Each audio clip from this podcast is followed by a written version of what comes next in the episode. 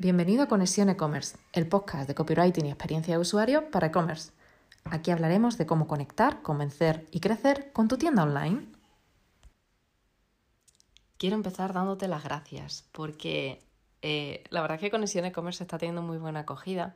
Estoy teniendo muy, muy buen feedback de la gente, de, todos aquellos que me estáis escuchando.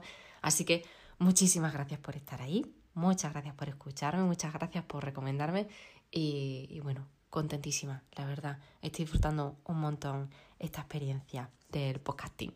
Así que bueno, dicho esto, dadas las gracias, quiero contarte que estamos en el episodio número 6 de Conexión E-Commerce, 6 episodios ya. Eh, hoy vamos a hablar de la experiencia de compra, de, bueno, de ese visitante que llega a tu web y acaba siendo cliente bien y cómo es esa experiencia de compra, cómo es ese recorrido por todas las partes de tu web, cómo es esa vivencia para que sea una experiencia satisfactoria, que consiga la venta y que además te recomienden. Pues mira, si empezamos por la experiencia de compra, evidentemente eh, comienza por la llegada a tu web. Eh, ponle una alfombra roja a tu cliente, eso es obvio. Si entra alguien en tu web, no te digo que sea como bienvenido Mr. Marshall, pero poco más o menos. Al menos que sea una llegada agradable. Es decir, que la página de aterrizaje, aquella en la que entran en tu web, tanto si es la home como si es una categoría de productos o una ficha de productos, o incluso en el blog, pues que sea agradable, que todo esté en orden, que no parezca un bazar, por favor, mantén todo ordenadito y, y, que la navegación que siempre hablamos, siempre se habla en e-commerce, que es tan importante, pero es que es fundamental si tú no le marcas el, el camino, el recorrido a tu cliente y no le dices qué pasos tiene que ir dando hasta encontrar el producto que quiere y comprarlo, pues eso va a ser como, imagínate que en Ikea quitan todas las flechitas del recorrido, no sé tú, pero yo acabaría perdidísima y acabaría dando vueltas sobre mí misma en círculo. Así que bueno, eh, ten un recorrido lógico, claro, un menú bien visible y que no tenga 20 millones de campos y 20 millones de submenús. Por favor, minimiza, sé conciso y agrupa de forma lógica, porque el menú al final es esa guía, son esas flechitas por el, por el suelo que hay en IKEA, pues ponlas, ponlas bien en tu tienda online. Ten muy, muy en cuenta que si no, tu cliente va a acabar perdido, mareado, no va a saber dónde encontrar ni el producto, ni luego dónde pagar, ni dónde confirmar, ni dónde nada, y que la respuesta final a todo eso es clic en el botón de cerrar. Y eso no lo queremos. Así que ya sabes, menú claro, muy sencillo y muy visible en todas las páginas. Si seguimos analizando todo el recorrido de, de la experiencia de la compra, bueno, pues Mm, lo que tienes que resolver son todas las dudas que tenga tu posible cliente. Porque imagínate, ya ha encontrado el producto que quiere en tu web y ahora, bueno, pues está leyendo la ficha de producto. Por supuesto que sea una ficha de producto bien, bien completa y que responda a las necesidades del visitante, del cliente. Si quieres escuchar más sobre esto, tienes el episodio número 4 en el que, bueno, te lo recomiendo porque analizamos, analicé la ficha de producto ideal un poco con un ejemplo. Así que ahí tienes todas las partes y todo lo que tienes que tener en cuenta y cómo dirigirte. Ya sabes, eh, bueno, si no, no, lo encuentras, lo tienes en belentorres.com barra 4. Eh, aplícalo todo a tu producto y una vez que tengas ese producto claro, llega el momento de la compra. Pero claro, tú has dejado Mm, sobre la mesa, bien, bien cristalino, todo lo que tiene que ver con el funcionamiento de tu producto, qué necesidades cubre, todo lo que hace. Seguro, estoy segurísima de que tu cliente sigue teniendo dudas. Y ahora no son sobre el producto. Las dudas que le llegan ahora a tu cliente, que le asaltan a tu cliente, son sobre cómo trabajas tú. Porque ahora quiere tu producto, pero claro, ¿cuándo me lo vas a enviar? ¿Cómo me lo vas a enviar? ¿Cómo pago?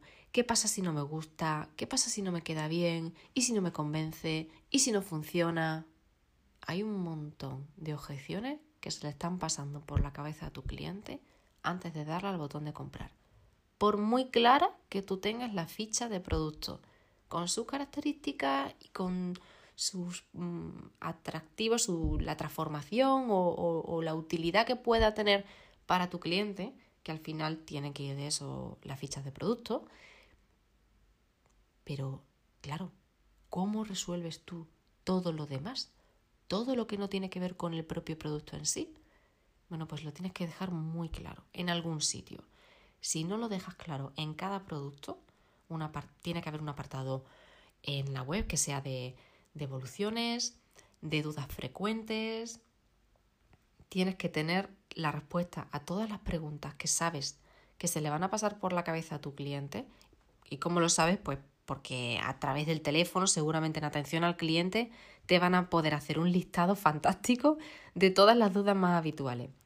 Todas esas preguntas y todos esos inconvenientes que os plantean tanto por teléfono como por correo electrónico, por todas las vías de comunicación, las tienes que resolver en tu web porque si no, el cliente que no las encuentre, habrá, quien llame, pero también te digo que es un porcentaje bajísimo de la gente que llama.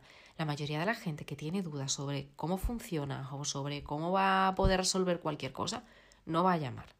Directamente se va a ir a otro sitio. Así que déjaselo súper claro. Déjale eh, enlaces, déjale todo el tema de garantías, mm, formas de pago, plazos de entrega, Mm, cuál es la agencia o la vía por la que le va a llegar el producto, garantías, todo, absolutamente todo. Y cuando ya hayas resuelto todas esas dudas y el cliente está convencido y le das por fin al botón de añadir al carrito, bien, ya lo tienes en el carrito.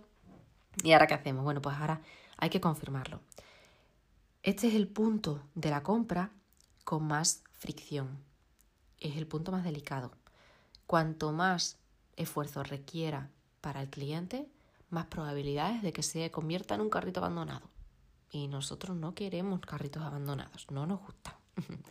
Así que minimiza toda la información que vas a mostrar en la página de confirmación del pedido. Que aparezca, por supuesto, el desglose de los productos que, se, que va a comprar y el precio bien clarito. Y después de eso, pues la dirección bien clarita y nada de poner el desglose en una página y venga, ok, página siguiente, avanza a la siguiente página, en la siguiente página te pregunto por tu dirección de envío, ahora avanzamos a otra página en la que te pregunto por tu pago. No, no, no, no, no, no. Minimiza.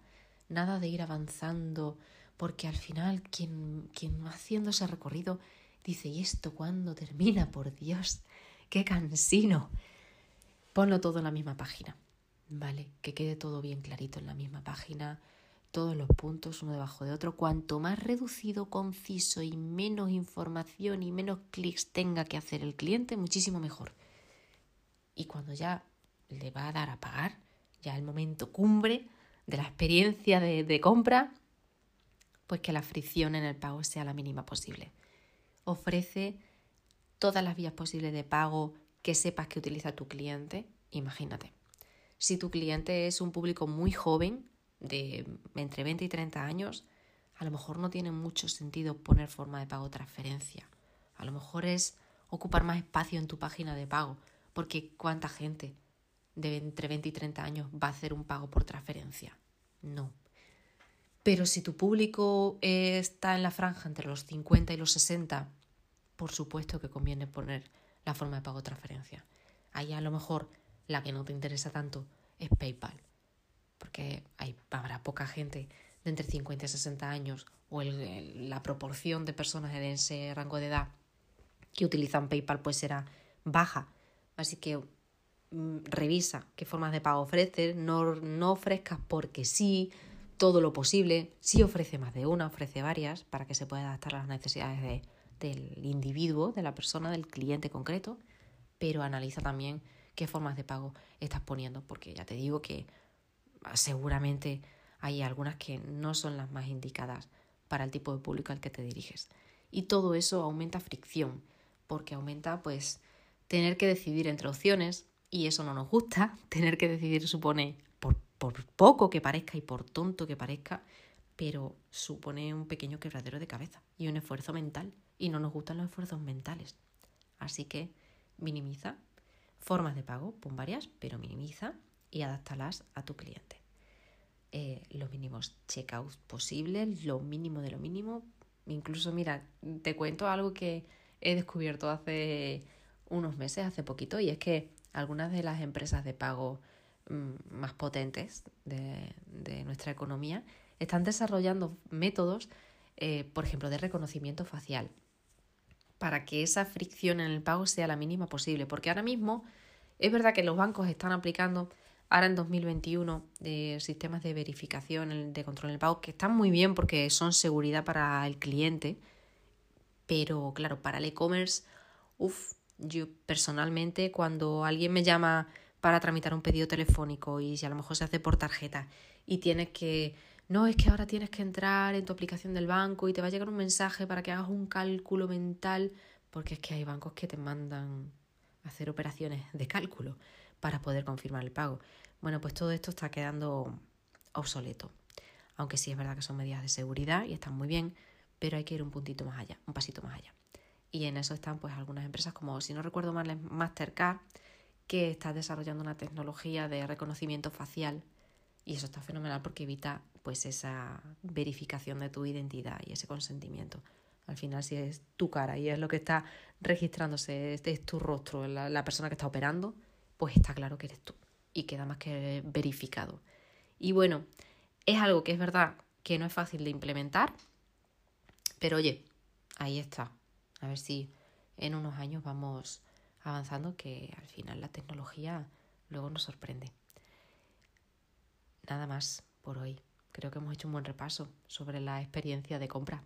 Si tienes cualquier duda, cualquier cosa que me quieras consultar o que quieras que ampliemos algo sobre todo este recorrido del comprador en tu web, y, lo dejamos ahí porque el tema logístico ya es un tema aparte, ¿vale? Lo hablaremos de, de todo eso en otro episodio, pero de momento quedamos aquí.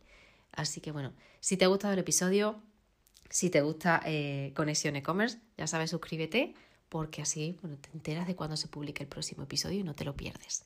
Y si quieres dejarme algún comentario, compartir conmigo alguna reflexión sobre toda esta experiencia de compra, crees que me he quedado algo en el tintero y quieres que lo hablemos, déjame un comentario en belentorres.com barra 6. Ahí encuentras el, artículo con el podcast y me puedes dejar cualquier comentario que a ti te apetezca.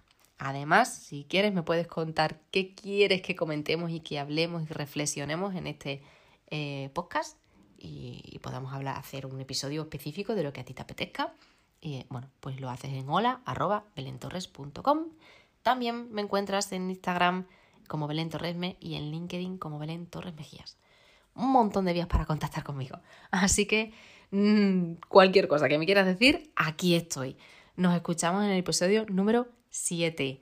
Un abrazo y buena semana.